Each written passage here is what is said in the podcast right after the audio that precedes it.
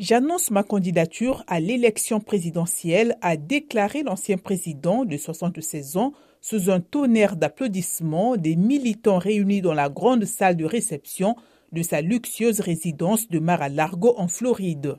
Promettant une Amérique de retour, Donald Trump a dressé un tableau idyllique de son premier mandat, évoquant un pays en paix, prospère et respecté sur la scène internationale.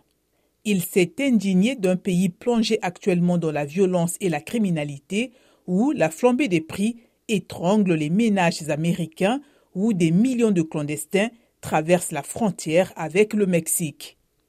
Par ailleurs, Trump a accusé Joe Biden d'incarner les échecs de la gauche et de la corruption de Washington.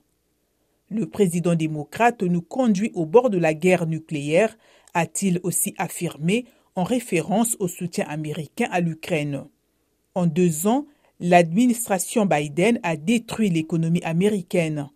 Avec une victoire, nous construirons à nouveau la meilleure économie qui soit, a aussi lancé le milliardaire républicain.